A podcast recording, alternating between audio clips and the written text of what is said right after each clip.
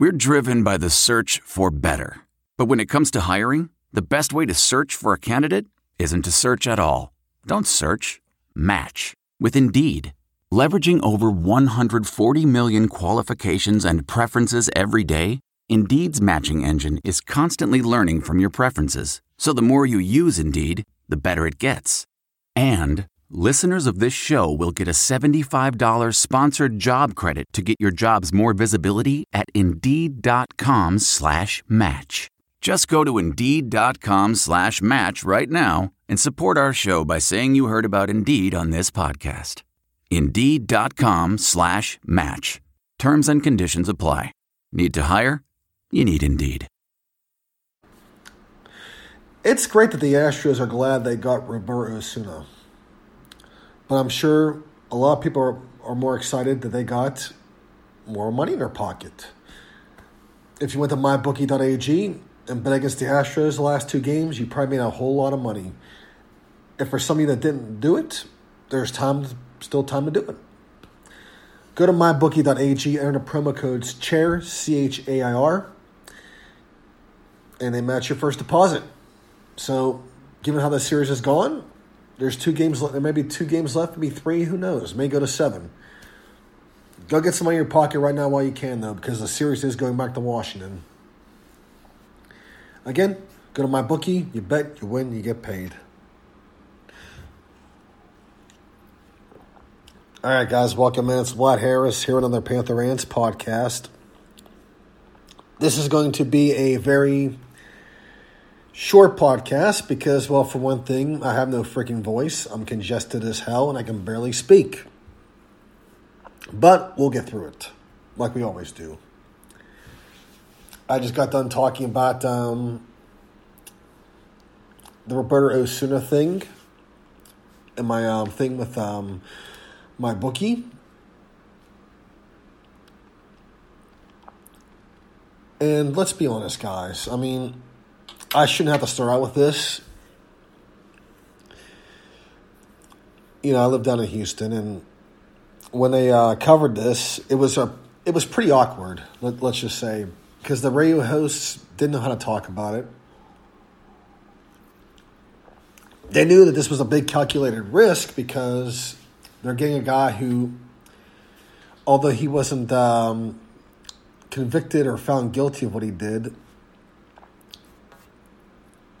there's still a lot of questions there that weren't answered. And if I'm not mistaken, his the person, his accuser, I guess, had to go, had to leave the country. I think is how it went. So he never really, you know, there was he was re- never really, I guess, put under fire. The Astros took a big risk on him. Last year, obviously, they ran into a hot Red Sox team and they didn't win the World Series. And this story, for the most part, took a um, a back seat. People just forgot about that they had Osuna. And for you know, ever since he's been in Houston, he's been very low profile. And um, he's pretty much stayed out of trouble. And you know, he just he's not really talked about. He's been playing well for the Astros, been pitching well. And so when your talents are really good, then yeah, those things happen.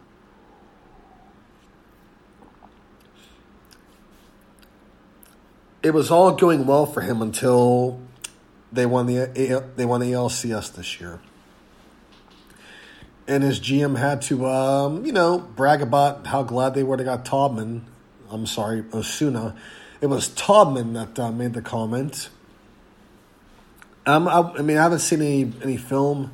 There's plenty of witnesses on how he did it, and rumor has it, I guess one of the pe- persons there, I guess, has written about this about the Astros signing him or trading for him, and I guess he obviously had a bone to pick with with some of these people. For me, I feel bad for the Astros because they won the LCS. They worked their asses off. They played 170 plus games, and they're they're going to the World Series. And really, it should be a it should be a celebration of them going to the World Series. Instead, it turns into this. It, you know, their assistant GM had to go ahead and run his mouth. And now the Osuna story is a, is a story again. But yeah, this whole, I mean, when he was tr- traded, when he, when he got traded to Houston, the coverage was kind of awkward because they know how to go about it. And I know, you know, one morning show in Houston, the guys got into a big argument over it, where it led to one, where led to one of the hosts getting mad and leaving the leaving the studio. Mainly because the argument the argument was, I believe the one guy was Seth Payne said that, you know, if for if Roberto Osuna has to go somewhere else and get a job, you know, not in baseball, then so be it. You know, and their person argued, you know, by having giving giving him a second chance.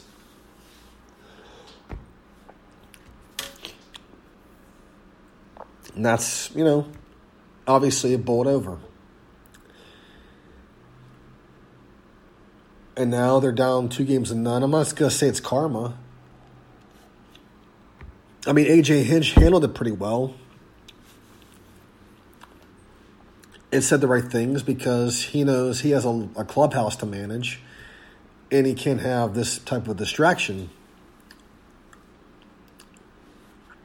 Personally, I would fire the guy for what he did because he, you know, they could find another person to replace Taubman, and he, he fucked up. He screwed this up. It should have been about the players. He made it about him, and now look where it's at now. So whatever goodwill the Astros did in 2017, winning the World Series after a hurricane and being these great guys, it's all gone now. It was on it was on, you know, rough waters last year when they signed Osuna, but it went away because they didn't win the World Series. And it was pretty much forgotten about. But now we're back in it again and now it's they're in a world of pain right now. And now they have to go back to Washington down 0-2 because they started their two aces, and look what happened. They lost both, both games. Game one they could have had. Game two they just got blown out. Oh my God! I mean, I feel for Bryce Harper. Well, not really. I mean, he. I don't think no one should feel bad for Bryce Harper. He's getting paid. And who knows? He may get a World Series with the Phillies. But now his former team is now two games away from this. Anyways, guys, let's get back to uh, Pitt football. Pitt's got Miami this week. It's a noon kickoff, so you know Friday night. Try not to get too hammered because you have to get up Saturday morning. But hey, you know you get the tailgate in the morning, plenty of time to drink, or if you don't drink, plenty of time to celebrate. It's homecoming, or it, or should we say ham coming? Uh, Pitt Twitter is having their hell their Hellgate. If you're looking for somewhere to go, they're going to have uh, Dorin Dickerson and Bill Stull as our guests. Uh, look at follow the Willard years at the Willard years. He's got it all mapped out and all the information. So if you're looking for somewhere to hang out, I mean, if you're you know if you're not a Pitt fan, if you want to go get a do a tailgate, have some beers with some people, meet some you know meet some people, go check it out. I mean, it's a great. Just for the pictures, it looks like it's a great thing. It's a fun thing. I probably would do it if I lived there. You know, still live in Pittsburgh. So yeah, go check it out. As far as this game goes, it depends on which Miami team Pitt faces. Is it going to be the Miami team that faced Virginia, or is it the be the one they face Georgia Tech? Because Georgia Tech beat Miami on trick plays because Miami's secondary is horrible. They have great athletes, they just can't cover anybody. Their, their front seven is going to be stout as the, as always because that's Miami. So Pitt's going to have a hard time running the ball against them. But Pitt's going to have to throw the ball again. And they got to protect Kenny Pickett because they're going to come at him. But if you've done some ring on Miami, you've noticed that uh, Manny Diaz, he's lost his team, and um, there's a lot of mutiny going on in the locker room right now. So there's a good chance Pitt could luck out in this game, and they can win it because this team may have quit on their coach. And the quarterback situation is unstable because they're shuffling quarterbacks. One quarterback is very mobile, but he can't read coverages. He turns the ball over. And the other one, he holds on the ball too long and takes sacks. So it depends on which guy that they um, that they use. I don't know which one they're going to use at all, but um, offensively, they're averaging 40 yards a game. They're close to us. They're averaging 279 yards passing, 129 yards rushing. Their defense is very similar to ours, similar numbers. So th- I look for this to be a low scoring game. Right now, Miami's plus 5.5. They're, they're, they're underdogs in this game. Over under is 43. I think it goes, I think it goes under. I just don't see this, you know, this doing any more than what it is. It's going to be a low scoring game. Let's hope Pitt pulls it out. And obviously, the keys are going to be well, protecting Kenny Pickett, scoring, and scoring in the second half because they need to do that. Not making not making mistakes on um, defense and special teams because Miami they got really good athletes. They can make us pay on kickoffs and punt returns. And of course, we can't turn the ball over.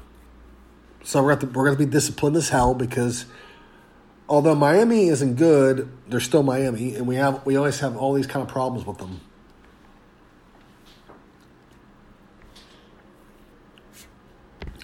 And if Pitt wins, well, we stay alive in the Coastal Division. Now look at the rest of the ACC slate. We got Syracuse and Florida State. That should be a fun game, actually. Probably a high scoring one. I think Cuse wins it, though. Florida State's just. They're a dumpster fire. Virginia and Louisville, this should be an interesting one. Uh, well, it depends. I mean, Louisville, after they won a few games, people were hyping them up. But they may get some more hype after this one, depending on how things go. They have, you know, their offense was non-existent against Clemson last week after they scored so many points. But you know, for Virginia, it depends on Bryce Perkins on how he does. They're going to need a big game from him. You know, Virginia's three and a half point favorites. Um, a lot of people. I would love to see Louisville win this one. We all do. I think Virginia wins it though. Duke and North Carolina. It's not. It's not exactly your basketball rivalry. It's football. Duke, Duke got hammered last week by you by Virginia, which surprised the hell out of me. And North Carolina took a took, took a loss as well. I don't know. I'm probably going to go with. Um, it's at North Carolina. I think I'll go with Duke. Boston College and Clemson. That's a no brainer. Clemson's going to beat the crap out of Boston College. And as I look at the rest of the top 25, SMU placed Houston tonight. Houston's got a bunch of guys redshirting, and it's a bunch of mutiny there. I think uh, SMU wins this one. They cover the 13 and a half. Houston last week struggled, struggled against UConn. They barely won that one, 24-17. Score one for Randy Edsall. Wisconsin and Ohio State, this was an intriguing matchup two weeks ago. But then Paul Chryst went Paul Chryst, and they lost to Illinois in the last seconds. Now it's 13th ranked Wisconsin against Ohio State, and the, the point spread's 14 and a half. I think Ohio State wins and covers. I don't think Wisconsin has the right answer for them right now.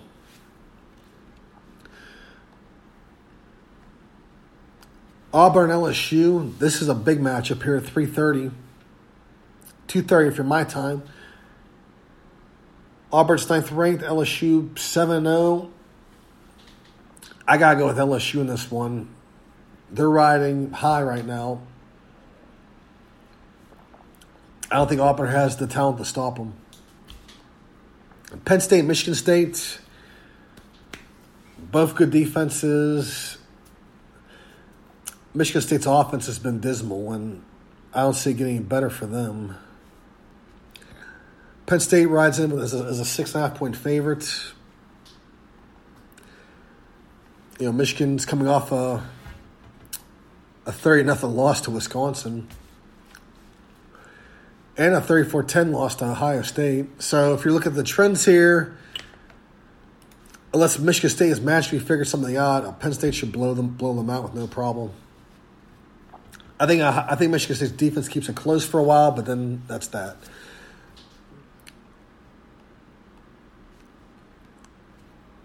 Notre Dame and Michigan. Notre Dame's eighth ranked going against 19th ranked Michigan. I don't know. I like Michigan this one. After what I saw last week against Penn State, they may have it together. It's at Michigan. I think Michigan takes it. And of course, you have the Pac 12 after dark, and there's really nothing much there. Oregon, they should beat Washington State pretty good. Uh, Herm Edwards, they should take care of. Herm Edwards and Arizona State should take care of UCLA with no problem as well. And there's Utah, 12th ranked. They're quietly, Utah's quietly marching in. Oh, let me give you some guys some more information here. Um, also, make sure to go to my bookie and do your first deposit. They have plenty of stuff to bet on, whether it's you know, the World Series, college football, NBA basketball's back. Plenty of fun things to bet on. I'm sure I'm sure there's some OJ Simpson bets you can bet on. Who knows? But uh, as far as the Hellgate, here's what I got for you guys. Uh, the Willard years, at the Willard years, um, the time is 8 a.m. on Saturday. Scorn Dorn and Bill Stull will be live, 937 The Fan on, on location. So look at this, you guys. 937 The Fan is going to be on location talking to the Hellgate. So you got a chance to be on the freaking radio. I mean, look at that. He's got he's got two celebrities and he's got a fucking radio station coming in and cover this. And he's got breakfast tacos. And bring your own beer. And he, everybody's invited. And he's got it all mapped out of where to where to meet. He's got the weather. I mean, the guy's got everything. I mean, good lord, he's got two Pitt greats, the fan, breakfast tacos, and you got to bring your back, bring your own beer if you got it. Take a six pack or something, or take a bottle. I mean, you, you can't go wrong with this.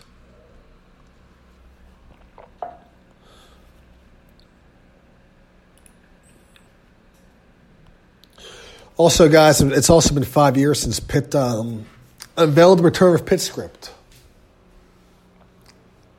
Obviously, it happened in 2014. I remember that day. It was if it was yesterday, where you know the decals were being put on, and we saw the helmet for the first time, and Steve Pederson announced that we were going back to this, and this was going to be our brand forever. Steve obviously was feeling a lot of heat at this time because, well, things were just going really, really bad. The Paul Chryst era was a clusterfuck. I mean, we had a really good offense. Our defense was bad. And I think the day of that game it was against, the day we had the fir- the first script game. It was against Georgia Tech.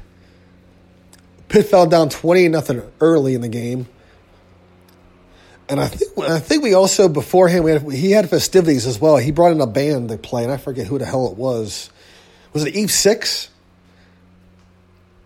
It was some of an obscure alternative band from the early 2000s. I forget. It may have been Eve 6, I think. Definitely not the Clarks. But I do remember when this uh, when this came back.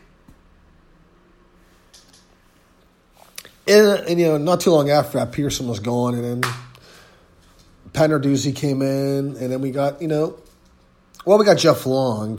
Not Jeff Long, shit. That was Pederson one. Oh yeah, we got Scott Barnes eventually, and we all knew how how that worked out. I mean, you know, there were some things he did, but of course he he destroyed the basketball program single handedly with one bad hire. Well, he hired him, he destroyed it, but then he left in the middle of it. He just gave Stallings a job and said, okay, I'm going, bye. But for Pederson, this was a kind of a, a last ditch effort for him because morale was very low and they wanted him gone. So this was his way of trying to win back his uh, his base, and it just fell miserably. I think that if we if we would have kept if it had held on Steve Pierce until at least one more year, we could have gone on. We could have got the on campus staying back. I, be, I believe we could have.